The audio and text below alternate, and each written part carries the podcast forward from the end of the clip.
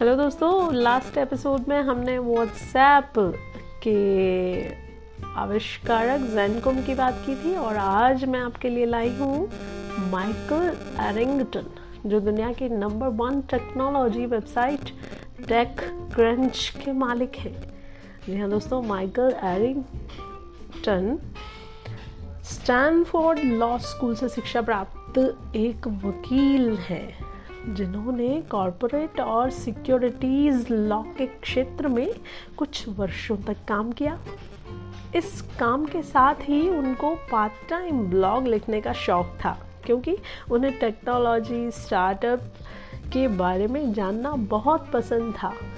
और दोस्तों, उनके लिखे आर्टिकल जब लोकप्रिय होने लगे तो वे भी बिज़नेस की इच्छा से लगातार कई स्टार्टअप से जुड़े और कई बिज़नेस भी किए, पर कुछ खास सफलता उनके हाथ नहीं लगी।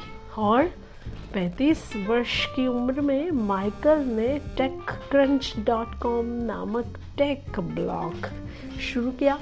और आप जानते ही हैं, आज लाखों डॉलर्स की कमाई करने वाला ये ब्लॉग दुनिया के टॉप वेबसाइट्स में शुमारी रखता है और जिसकी टेक न्यूज़ स्टार्टअप और टेक्नोलॉजी जगत की खबर, खबरें महीने में करोड़ों लोग पढ़ते हैं। माइकल एरिंगटन को दुनिया भर में इंटरनेट पर सबसे पावरफुल लोगों में माना जाता है। तो जी हाँ दोस्तों, हम भी कुछ ना कुछ इन लोगों से सीखें और अपनी सफलता में चार चाँद लगाने के लिए थोड़ी सी मेहनत और ज़्यादा करें। तो मैं हर्षा लेती हूँ आपसे विदा और मिलती हैं अगले एपिसोड में। तब तक के लिए tata bye take care see you